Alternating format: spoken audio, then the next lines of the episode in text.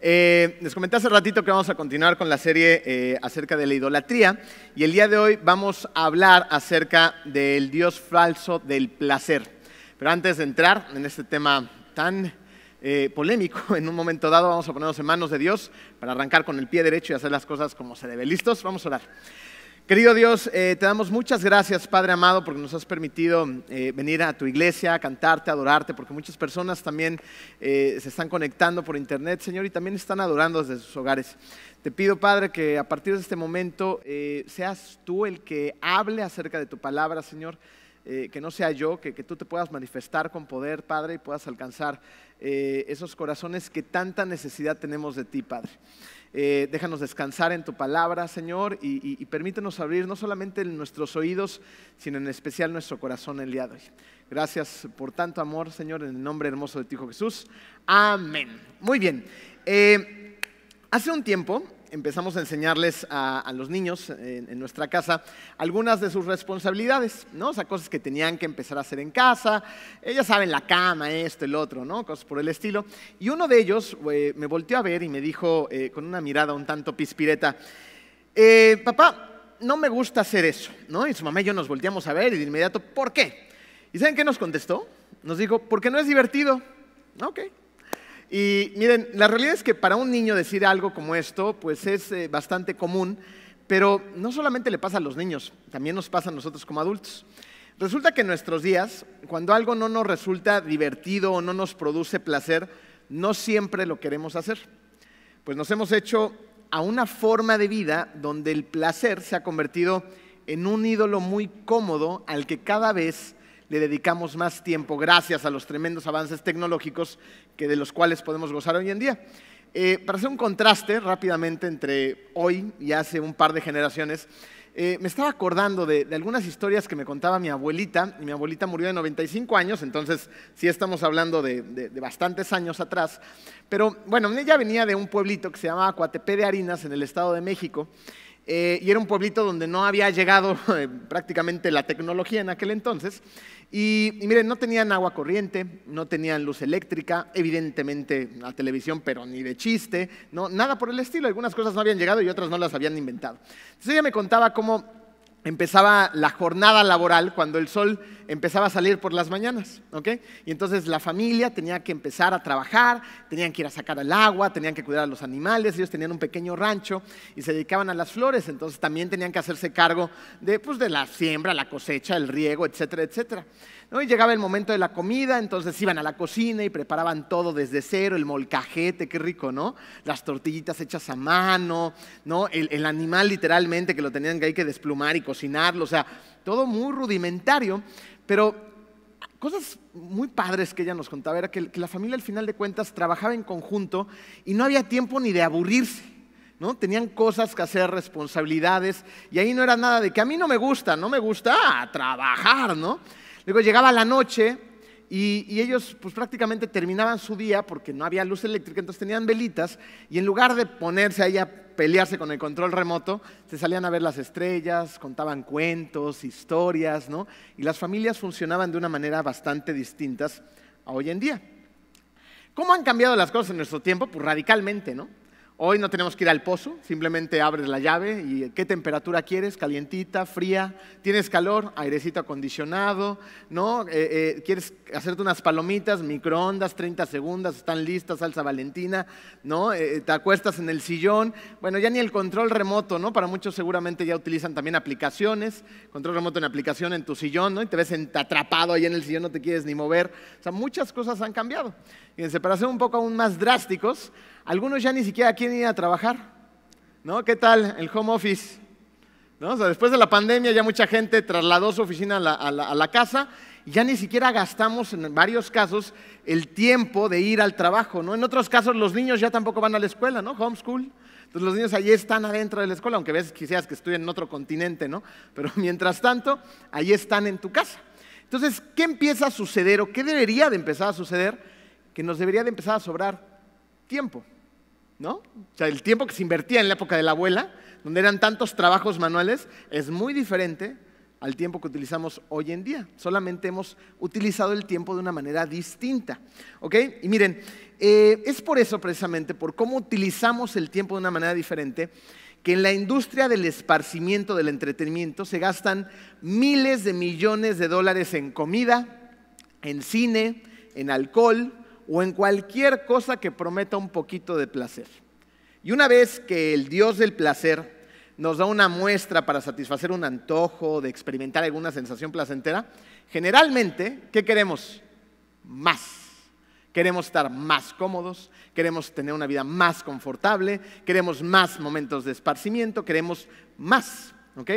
Así es que por eso, precisamente, el día de hoy nos adentraremos en el templo del placer, donde tendremos un encuentro con otros dioses falsos. El de la comida, alguien identifica este, este elemento como un dios falso, y al del sexo, ¿ok? Esto va a estar muy interesante, ¿sale? Eh, pero miren, antes de hablar de estos ídolos, debemos de tener claro que ninguna de estas cosas está mal por sí mismas, ¿ok?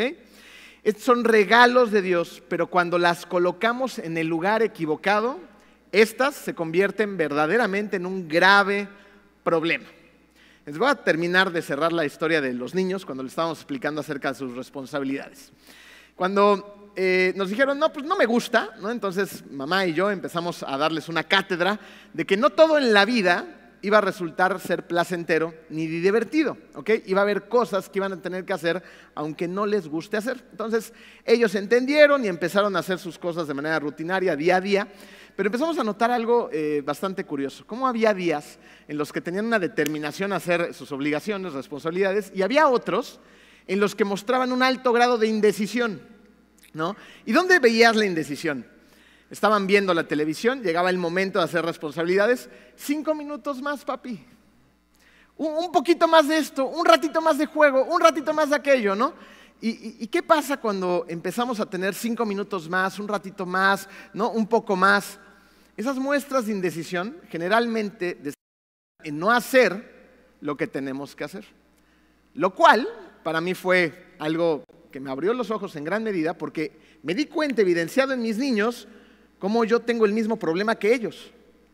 Porque resulta que yo también soy indeciso, que yo también quiero un poquito más de tiempo con la televisión, que yo quiero una serie más, que quiero un capítulo más, que quiero un pastel más, que quiero un poquito más de comida, y un poquito más, y un poquito más. Y llega un momento en que todo ese poquito más me empieza a quitar el tiempo que le tengo que dedicar a las cosas que son de Dios, por ser un indeciso.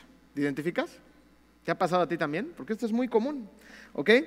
Y algo parecido también le pasó al pueblo de Israel cuando se encontraban en medio de una profunda sequía. En el Antiguo Testamento, ahí este, en Primera de Reyes, podemos encontrar un, una historia increíble acerca de un rey que se llamaba Acab. Eh, este rey estaba muy preocupado porque existía la sequía, estaban muriendo los animales, la gente estaba poniendo muy inquieta. Eh, así que fue, mandó buscar al profeta Elías, ¿no? Porque de alguna manera como que lo quería hacer medio responsable a él. Y lo manda a llamar, ¿no? Entonces convoca a, a Elías eh, en un monte que se llama el Monte Carmelo, junto con cuatrocientos cincuenta profetas que le rendían culto a un falso dios, el dios Baal, ¿no? Y también llama a refuerzos, manda a llamar a cuatrocientos profetas más que le rendían culto a una diosa falsa llamada Asera, ¿ok? Y también convoca al pueblo. Entonces, ahí tienes a, a, a Elías, que está a punto de enfrentar a ochocientos cincuenta profetas de falsos dioses, y va a ocurrir algo muy, eh, muy, muy increíble, ¿no? Milagros, eh, donde Elías de alguna manera va a retar, ¿no? A todos estos profetas y les va a decir, a ver, si sus dioses son muy acá, pues a ver, que llueva, ¿no? Y, y estos profetas empiezan a hacer de todo, empiezan a, a, a lanzar gritos, a, a exigir, a pedir, eh, tocan tambores, música, y llega un momento en que están tan desesperados por porque no ocurre lo que están pidiendo, que se empiezan a flagelar. La historia bíblica dice que terminan bañados en sangre y nada ocurre. Y posteriormente Elías, ¿no? este, ya hasta manera de medio burla, dice, ay, seguramente sus dioses están dormidos, van a andar de vacaciones, ahora sí van a ver cómo el Dios verdadero, ¿no? va a eliminar esta sequía, va a caer lluvia del cielo, y, y, y así pasa, ¿ok? Pero miren, donde me quiero centrar por un segundo es en Primera de Reyes dieciocho, veintiuno, porque Elías, enfrente de estos profetas falsos, eh, que le rendían culto a falsos dioses, también está el pueblo, y Elías les lanza un reto a, a, al pueblo y les dice lo siguiente: ¿hasta cuándo van a seguir indecisos. Si el Dios verdadero es el Señor, deben seguirlo. Pero si Baal es el al que quieren seguir, síganlo a él. El pueblo, dice al final, no dijo una sola palabra. ¿Se dan cuenta lo que acaba de suceder aquí? O sea, si el pueblo hubiera estado decidido, le hubieran decidido, pues vamos a seguir al Dios verdadero, ¿no? No, pero se quedan calladitos, porque están indecisos. En lugar de decidirse por el Señor, dicen, no, esta sequía está de, está, está, está de a peso, no sabemos qué va a pasar, si, si va a contestar Baal, no, si va a contestar Dios, pues mejor nos quedamos callados a ver qué pasa. ¿No? Entonces le están de alguna manera poniendo su fe en ambos dioses, ¿no? Y, y, y esto es, es complicadísimo, porque esta indecisión nos confronta a nosotros también cuando nos vemos confrontados a elegir entre el Dios verdadero y otros ídolos, donde generalmente tenemos la tendencia a quedarnos callados también. ¿Por qué? Porque al igual que el pueblo al que está retando Elías, nosotros también muchas veces queremos todo. Queremos a Dios, pero también queremos al placer, también queremos un montón de dioses diferentes que muchas veces terminan reinando en nuestra vida. Vamos a ver al falso Dios, al que no solamente le decimos que no, sino que muchas veces hemos permitido reinar en la vida de muchos de nosotros, sea por una larga temporada o por alguna etapa, ¿ok? Este es el falso Dios de la comida, ¿ok? Punto número uno. Eh, ¿Alguno de ustedes recuerda esta eh, animación, esta caricatura que se llamó Vecinos Invasores? ¿Se acuerdan de ella? Bueno, si no la han visto a grandes rasgos, ya es un poquito vieja. Eh, se trata de unos animalitos del bosque, ¿no? Es como una pandilla que, que pues, necesitan comer, ¿no? Y de repente se dan cuenta que tienen nuevos vecinos, ¿no? Los vecinos son los humanos. Entonces, hay, hay una, no me acuerdo qué era, si un eh, ratoncito, una ardilla, un qué... un zorrito, ¿no? Que es como el cerebro de la operación. Entonces él va, descubre, se asoma en el nuevo vecindario de, de los seres humanos, ¿no? Y empieza a espiarlos. Y empieza a descubrir cosas eh, muy curiosas que luego lleva a que la caricatura tenga estos textos que, que llaman profundamente mi, mi atención, y espero que la tuya también, porque nos revelan algo muy interesante. Fíjense, este zorrito eh, se llama R J. Y dice lo siguiente, una vez que, que va a decirle lo que ha descubierto acerca de los vecinos nuevos, ¿no? Dice, los humanos tienen comida en exceso, le está contando a todos sus amiguitos, ¿no? Nosotros comemos para vivir, pero ellos viven para comer. La gente hace su vida alrededor de la comida, le sigue diciendo a sus amigos. No, piden comida, esperan la comida, comen todo el día, les sobra comida por todos lados, se ponen playeras que tienen que ver con comida, se suben a lugares a donde los llevan a comida, regresan a otros lugares con comida y restaurantes por todos lados. Esta gente hace su vida alrededor de la comida. No, para ellos es una muy buena noticia, ¿ok? Para ellos. Eh, eh, pero, pero fíjense, estas, estas frases nos revelan una realidad acerca de nuestra sociedad actual, ¿ok? Donde la comida juega un papel muy importante en nuestra vida. Fíjense, en Estados Unidos se van a gastar ciento diez mil millones de dólares este año en comida rápida. O sea, no solamente en comida, ¿ok? En comida rápida. ¿La comida rápida es buena? La comida rápida nos hace daño, es mala, todos lo sabemos. Miren, hace tiempo escuché una ilustración, no me acuerdo si la, la, la platicó Marco o la leí en algún otro lugar, que, que nos hacía reflexionar un poquito acerca de esto y, y decía algo así como lo siguiente. Si tú tuvieras un caballo pura sangre, ¿han visto caballos pura sangre? Aunque sea en la televisión, o sea, son unos animales espectaculares, ¿no? Grandes, brillosos, musculosos, ¿no? Que valen una fortuna y que necesitan cuidados muy especiales, ¿ok? Entonces, imagínate que por azares del destino tú tuvieras un pura sangre, ¿no? El mejor pura sangre que te puedas imaginar, que pudieras haber soñado. ¿Qué le darías de comer a ese puro sangre? ¿Le darías comida rápida? O sea, ¿le llevarías un platito de chilaquiles en la mañana?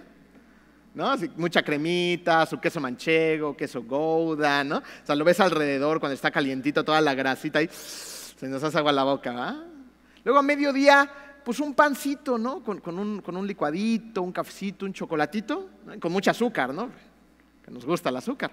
En, en la tardecita, ¿qué, ¿qué te parece llevarle al pura sangre un, un par de hamburguesas, ¿no? Tocino, queso, ¿no? Dobles. Con un, acompañadas de papas fritas con mucha sal y algún aderezo.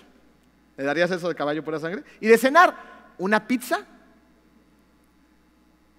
¿No hacemos eso de vez en cuando nosotros también? O sea, muchas veces es lo que comemos, ¿ok? Mira, no conseguí, estuve buscando, pero no conseguí la estadística de cuánto vamos a gastar en México en comida chatarra este año. Pero ¿sabes qué me encontré? Me encontré estadísticas sorprendentes.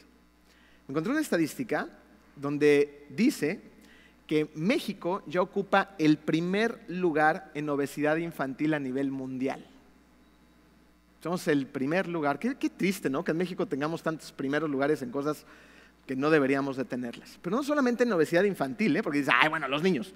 No, también somos ya el segundo lugar, o sea, ya tenemos el podium. A ver, el tercer lugar que se nos ocurre.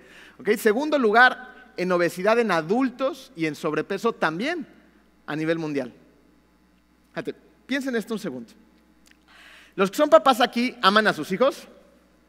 Sí. Sí, amamos a nuestros hijos, ¿ok?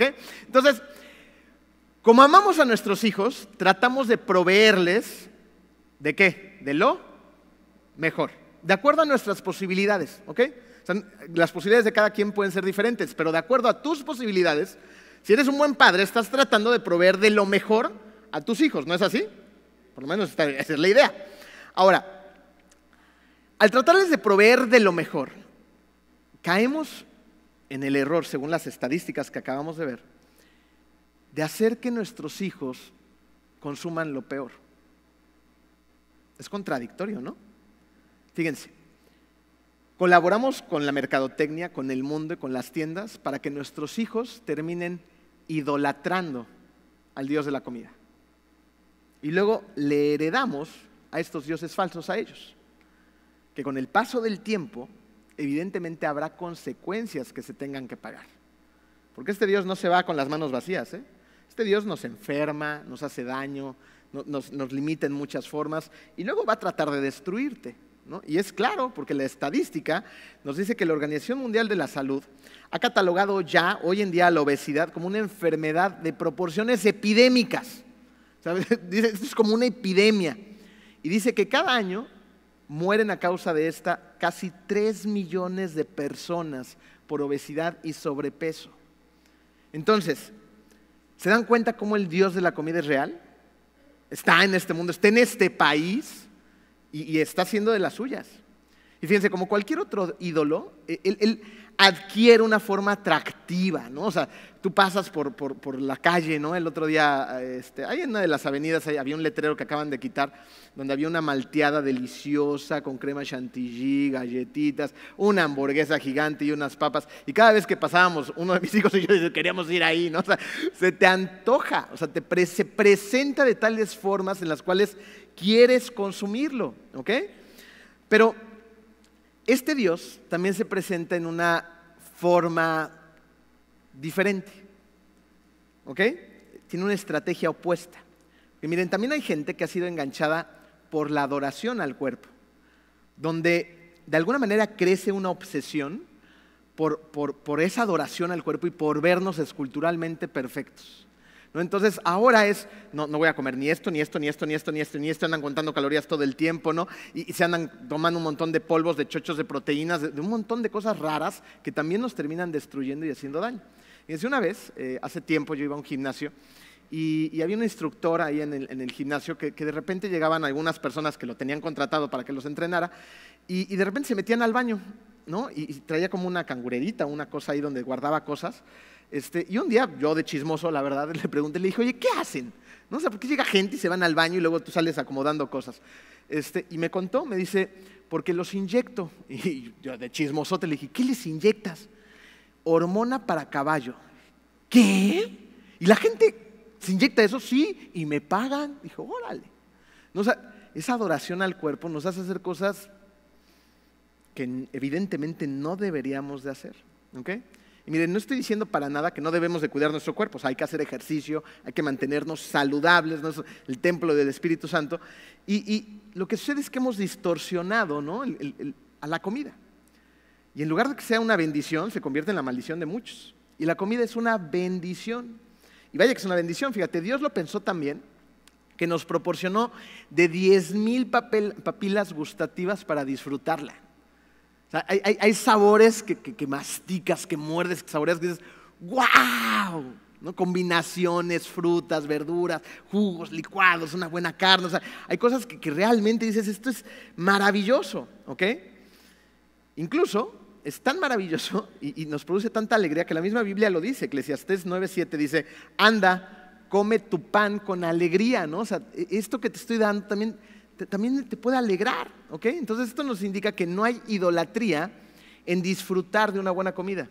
El problema está en tratar de hacer con la comida lo que solamente Dios puede hacer por ti.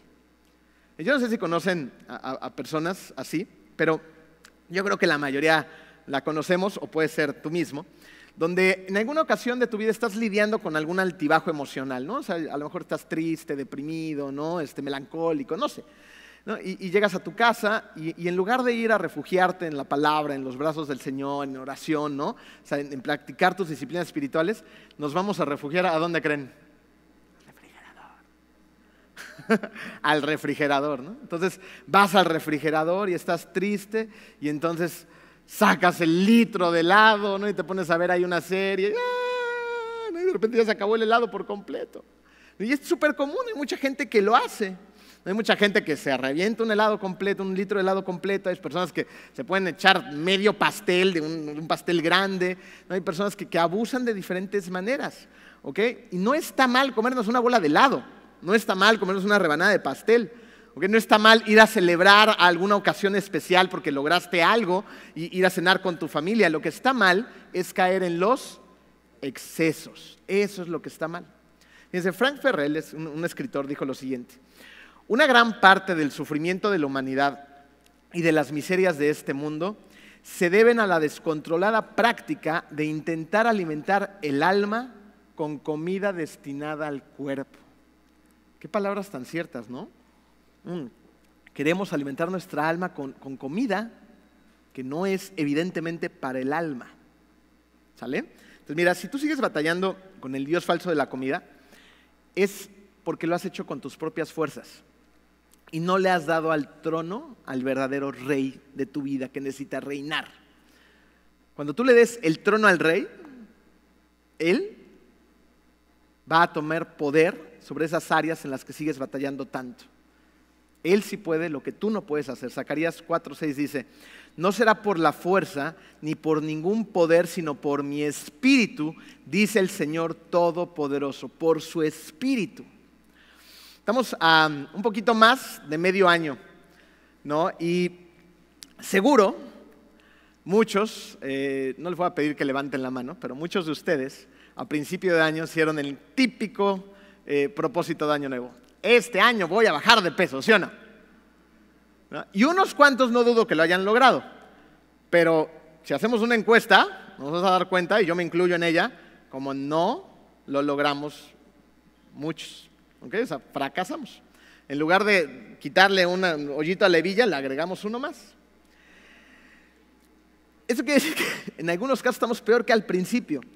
Miren, no, no, no se debe de tratar de, de solamente el cómo me veo, ¿no? Aunque la verdad es que pues, también tenemos que trabajar con el Dios de la vanidad, ¿no? Que nos gusta vernos bien. Pero más allá de eso, que eso debería ser lo menos importante, debería de, deberíamos desarrollar una conciencia en... en analizar los efectos que tiene el comer de manera sana en nuestra vida. Una alimentación sana va a tener efectos en tu vida y en la vida de las personas que te rodean. Fíjate, algunos muy rápidos, ¿no? Una alimentación sana te va a prevenir de la diabetes, te va a prevenir de diferentes tipos de cáncer, te va a prevenir de enfermedades cardiovasculares, de osteoporosis, entre muchas otras más. Por si fuera poco, te va a dar más energía, te va a permitir pensar con mayor claridad y además va a mejorar tu humor, ¿no? Hay muchas personas que necesitan urgentemente mejorar su humor. También te va a permitir dormir mejor. Muchas veces porque no dormimos bien estamos de malas al día siguiente, ¿ok? Y va a aumentar de una manera importante tus posibilidades de tener una mejor vejez y además de tener más años de vida. ¿No vale la pena? De, de verdad no vale la pena. ¿No quisieras ver a tus hijos crecer? ¿No quisieras tener más chance de viajar, de, de, de hacer un montón de actividades que a lo mejor te estás perdiendo porque ya no puedes realizarlas de, debido a, una, a un estado físico que tú mismo has pro, provocado? ¿No, no, ¿No valdría la pena que ese templo del Espíritu Santo sea cuidado con conciencia? donde sí podamos disfrutar evidentemente de las bendiciones de Dios, pero de la manera correcta. Así que pregúntate, ¿qué cambios se podrían producir en tu vida si confiaras en el poder ilimitado de Dios en lugar de confiar en el poder limitado de tu fuerza de voluntad? ¿Ya te diste cuenta que tu fuerza de voluntad tiene un poder limitado? No, porque si tú solito hubieras podido y hubieras alcanzado tus metas hace muchos años, pero no podemos, necesitamos depender de Él. Desde solamente el Espíritu Santo tiene el poder para hacer los cambios que Dios quiere hacer en tu vida. Entonces tenemos que permitir que Cristo viva en nosotros ocupando su trono mediante las decisiones que tomamos cada día. ¿Qué decisión vas a tomar hoy? Ante Pablo, para cerrar el punto, dijo en primera de Corintios diez, treinta y uno. En conclusión, ya sea que coman o beban o hagan, o hagan cualquier otra cosa, háganlo todo para la gloria de Dios. Todo lo tenemos que hacer para la gloria, ¿de quién? De Dios, ¿ok? Entonces, con esto en mente vamos a pasar a nuestro segundo punto. El falso Dios del sexo. Miren, eh, el sexo es una creación hermosa de parte de Dios. Es una creación hermosa que hemos distorsionado hasta convertirla en un ídolo que tiene la capacidad destructiva enorme. Y, y pensémoslo así, Dios pudo de alguna manera dise- haber diseñado el sexo para que fuera un acto simple, monótono, rutinario y hasta aburrido, ¿no? Que solamente sirviera para la reproducción. Pero Él nos dio muchísimo más que eso. Entonces, vamos rápidamente a Génesis dos, veinticuatro. Dice, por eso el hombre deja a su padre y a su madre y se une a su mujer. Y al final dice estas palabras maravillosas. Y los dos se funden en un mismo ser. Los dos se funden en un mismo ser. Fíjense, el sexo va muchísimo más allá de un simple acto placentero. Es el lugar donde existe la unión de las almas para fundirnos en un mismo ser. El problema radica en lo que hemos hecho con el sexo. Es como si, como si Dios hubiera creado esta obra maestra, ¿no?, que hemos desvirtuado y le hemos llevado a un lugar que no le corresponde, dándole el trono de nuestra vida. Y curiosamente, cuando le damos el trono de nuestra vida a, a este Dios, eh, eh, pierde su esencia. No, o sea, ya ni siquiera se disfruta de la misma manera, ya, ya, ya no es lo que pensábamos, ¿no? Y, y empieza a dañar un montón de áreas en nuestra vida. Fíjense, en, en mil novecientos once... yo no sabían esto, pero resulta que se robaron a la Mona Lisa, ¿lo pueden creer? Se la robaron del Museo Louvre. Y, y esto lo hizo un empleado de mantenimiento un día que el museo estaba cerrado, ¿no? Se le hizo muy fácil, vio que no había mucha seguridad ese día, ¿no? Estaba cerrado el museo, no había gente, no había mucho, mucha seguridad. Entonces, en la mañanita descolgó a la Mona Lisa y se peló, ¿ok? Y lo único que quedó fueron cuatro clavijas colgando. ¿Pero saben qué es lo sorprendente de esto? Que pasó prácticamente un día antes de que este suceso causara preocupación. No, o sea, se robaron a la Mona Lisa, no estaba ahí, ¿no? Y nadie se preocupaba. Cuando faltó una de las obras de artes eh, más valiosas del mundo, aquellos a quienes se les había confiado su cuidado no se dieron cuenta y no hicieron nada al respecto. Fíjense, esto es muy contrastante porque de esta manera es como tratamos a esta obra maestra de parte de Dios cuando llevamos a las relaciones sexuales a contextos y formas para las cuales no fue diseñado. Hoy, de alguna manera, pareciere que no nos damos cuenta que esta obra de arte que nos dio Dios no está en su lugar. De hecho, pensamos que va en diferentes lugares dependiendo de quién la esté viendo.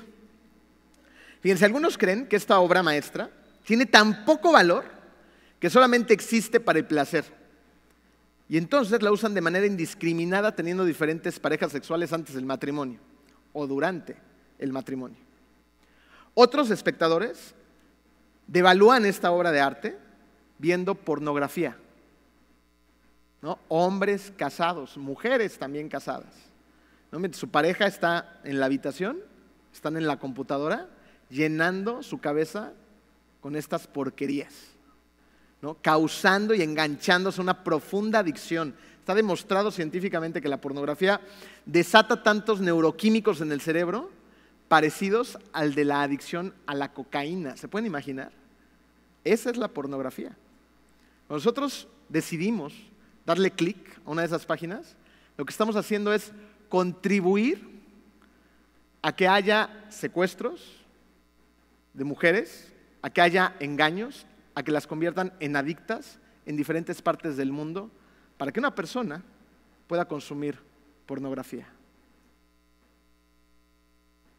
De paso, empieza a distorsionar por completo la sexualidad, creando una sexualidad tan distorsionada, tan sucia, en las cuales muchas personas ya no es suficiente verla.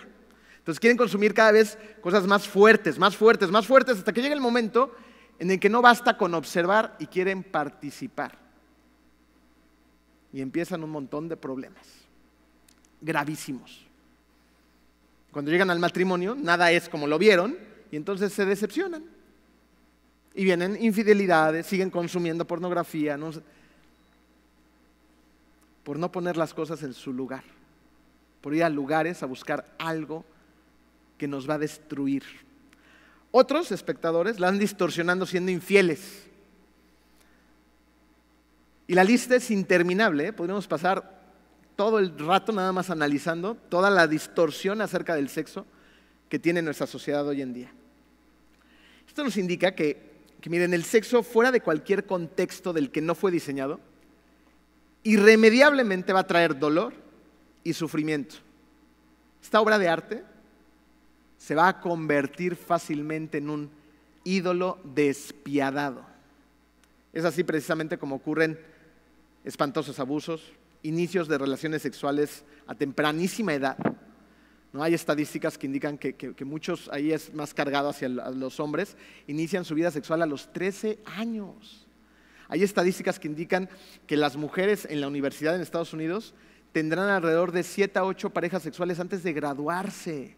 O sea, ¿qué estamos haciendo?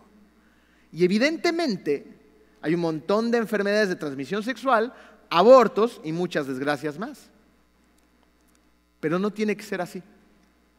Fíjense, Pablo le escribe una carta a una iglesia que está en Corinto, ¿ok? Y aquí va a enumerar varios pecados de los creyentes, ¿eh? O sea, olvídense de los de afuera, de los creyentes, entre los que se encuentra la inmoralidad sexual, ¿ok? Y muchas otras cosas más. Así que Pablo, después de decirles idólatras, adúlteros, borrachos, inmorales y más cosas, les dice lo siguiente, y eso lo encontramos en primera de Corintios seis, once. Y eso eran algunos de ustedes. ¿Escucharon el tiempo? Algunos eran, y eso eran algunos de ustedes, pero ya han sido lavados, ya han sido santificados, ya han sido justificados en el nombre del Señor Jesucristo y por el Espíritu de nuestro Dios. No, ya han sido santificados y justificados, pues Cristo lavó nuestros pecados. Eran, ya no somos. Les quiero poner una pregunta en su mente. ¿No creen que ya es tiempo de tomar las decisiones correctas? Ya fuimos justificados. Estamos en un proceso de santificación. Es tiempo ya de arrepentirnos, es tiempo ya de confesar, es tiempo ya de vivir y experimentar ese maravilloso proceso de santificación. Ahora, ¿cómo lo aplicamos para los solteros? ¿No? Es, es claro, la decisión correcta es esperar al matrimonio. No hay atajos, no hay, es que, es que ya llevamos como cinco o seis años de novios, pues, pues ya, ¿no? Es, es que pues ya me voy a vivir con él, o ya vivo con él, o con ella. No, es que todo el mundo lo hace, ¿no? Es que son puros pretextos, son pretextos. Debemos de esperar al matrimonio. Vale la pena guardarse para una sola persona. Eso es lo que tenemos que hacer. Si en tu caso eres soltero y ya regaste el tepache, ¿ok? Entonces hay todavía paz que puedes obtener. ¿Qué tienes que hacer? Pues dejar de hacer lo que has estado haciendo mal, ¿ok? Para eso tienes que ir a Cristo, ¿no? Confesarle tus pecados, arrepentirse. ¿Qué es arrepentirse? ¿Se acuerdan? ¿Es un cambio de qué?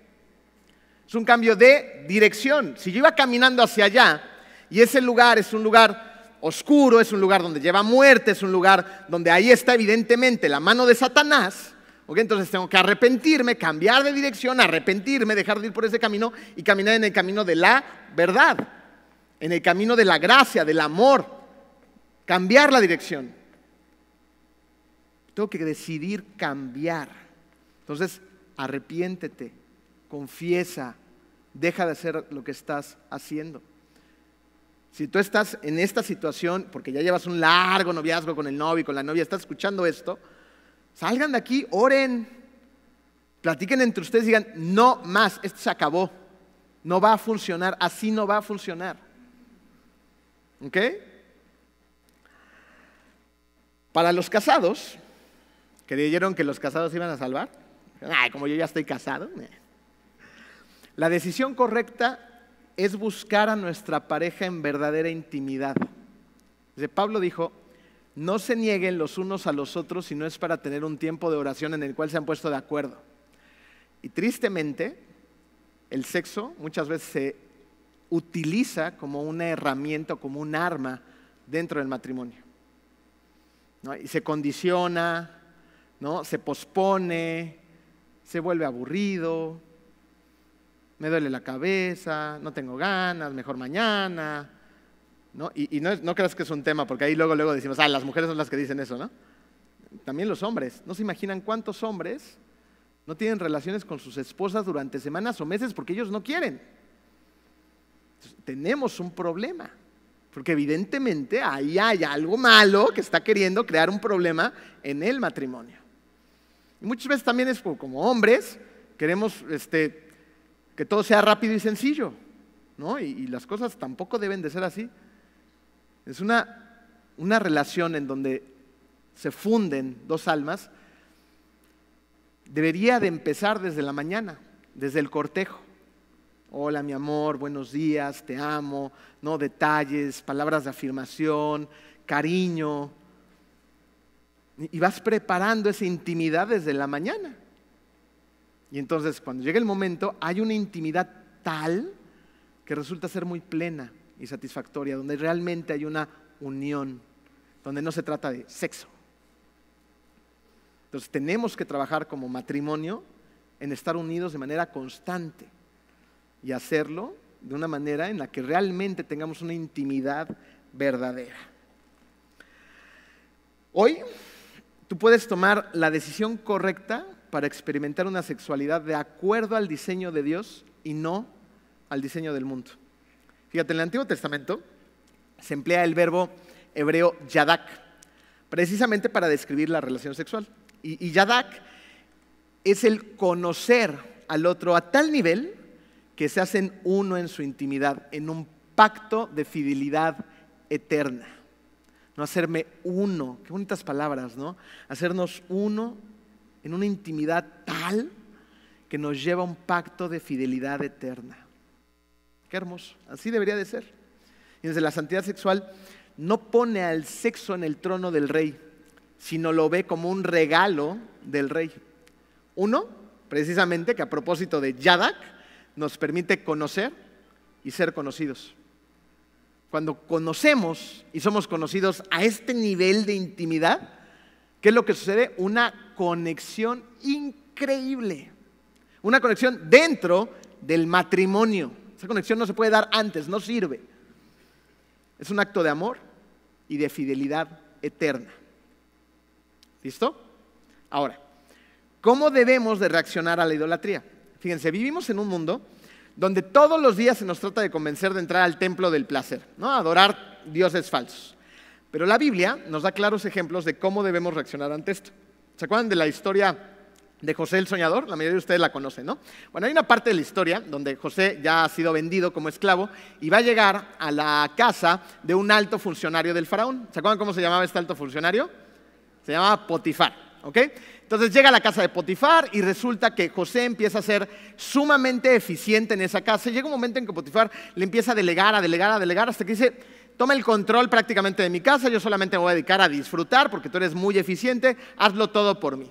¿Okay? Pero el caso es que empieza a suceder una situación ahí bastante complicada para José porque la esposa de Potifar es una acosadora. ¿Okay? Y, y hay algunos estudiosos que, que dicen eh, que la esposa de Potifar era una mujer joven y, y muy guapa por las condiciones de, de Potifar, del puesto que ocupaba, de la historia, ¿no? Aunque la Biblia no lo describe como tal, pero bueno, es probable que esto haya sido así. Y además José era un, era un, un hombre muy joven, ¿no? Entonces tenía sus necesidades biológicas, por así decirlo. Entonces imagínense este joven, ¿no? Eh, eh, donde hay una mujer que probablemente era muy atractiva y era joven también, y andaba detrás de él acosándolo todo el tiempo. ¿Habrá sido fácil para José? Pues no del todo, ¿no? Sin embargo, fíjense lo que dice Génesis treinta y nueve, diez. Por más que ella lo acosaba día tras día, ¿no? Estaba ella detrás de él para que se acostara con ella y le hiciera compañía. José se mantuvo, ¿qué? Firme en su rechazo. José se mantuvo firme en su rechazo. ¿Por qué? Porque José... A diferencia del pueblo, ¿se acuerdan de la historia de Elías cuando le dice al pueblo, tomen una decisión y se quedan calladas, callados? ¿No? José ha tomado una decisión, la decisión de mantenerse fiel y firme para servir al Dios verdadero y a nadie más. Sin embargo, ahí están los dioses falsos, ¿no? No, no se dan por vencidos fácilmente y están insistiendo y una y otra vez, ¿ok? Y porque esta mujer dice la historia que estaba detrás de él todos los días. Entonces, llega un momento en que José tiene que tomar una decisión más profunda, ¿no? Porque la situación está saliéndose de control. Y esto lo encontramos en Génesis treinta y nueve, doce. Entonces, la mujer de Potifar lo agarró del manto y le rogó, ¿no? Ahí está la rogona de esta mujer acosadora. Acuéstate conmigo. Pero José, dejando el manto en manos de ella, ¿salió qué? Corriendo, salió a toda velocidad de la casa. O sea, José primero se está manteniendo firme y luego se da cuenta que, que, que esta mujer sigue, sigue y sigue. Entonces, ¿qué tiene que hacer? Correr. Tiene que correr. ¿No? Es, es sorprendente cómo muchas veces hay, hay, hay jóvenes, ¿no? que, que llegan a consejería y dicen, ay, es que ya la regamos, ¿no? Y, y, y te empiezan a contar, no, ay, es que pues nos fuimos a... a ver una película y mis papás no estaban, y es, daba miedo la película y nos estábamos abrazando y, y bla, bla, bla. Y, y evidentemente no pudieron parar la situación, ¿no? Esa situación ni siquiera se debió haber dado. Y muchas veces nosotros la provocamos y luego nos quejamos de lo que nosotros provocamos. Hay momentos en los cuales debemos huir, salir corriendo, no estar jugando con fuego porque nos vamos a quemar. Okay, entonces José sale corriendo de la casa y posteriormente José va a tener consecuencias debido a lo que acaba de hacer, porque gracias a esto, okay, la esposa de Potifar, que está muy enojada, está despechada porque lo rechazó, ¿no? Entonces va ahora sí con el esposo y le dice, ay Potifar, es que eh, José quiso abusar de mí, ¿no? Y naranjas, ella era la que quería abusar de José, ¿no? Entonces ella lo acusa en el, en el puesto que tenía Potifar fácilmente, lo meten a la cárcel a José y ahí vemos cómo Dios sigue obrando en la vida de José. Génesis treinta y nueve, veinte al veintidós. Y mandó que echaran a José en la cárcel donde estaban los presos del rey. Pero aún en la cárcel el Señor estaba con él y no dejó de mostrarle su amor. Hizo que se ganara la confianza del guardia de la cárcel, el cual puso a José a cargo de todos los prisioneros y de todo lo que ahí se hacía. El Señor estaba con él y no dejó de mostrarle su amor. Piensen en esto. El precio parece alto. Parece alto y a veces lo sufrimos. A veces parece alto el no poder dejar de comer, el no poder derrotar ciertos dioses, ¿no? El, el, el ver cómo ellos siguen luchando por nuestra atención, por nuestras caídas. Parece alto y hay, hay un precio que se tiene que pagar, pero los beneficios son enormes. ¿Esto qué nos enseña? Nos enseña que necesitamos ser firmes. Nos enseña que Dios quiere para ti una vida con propósito y significado.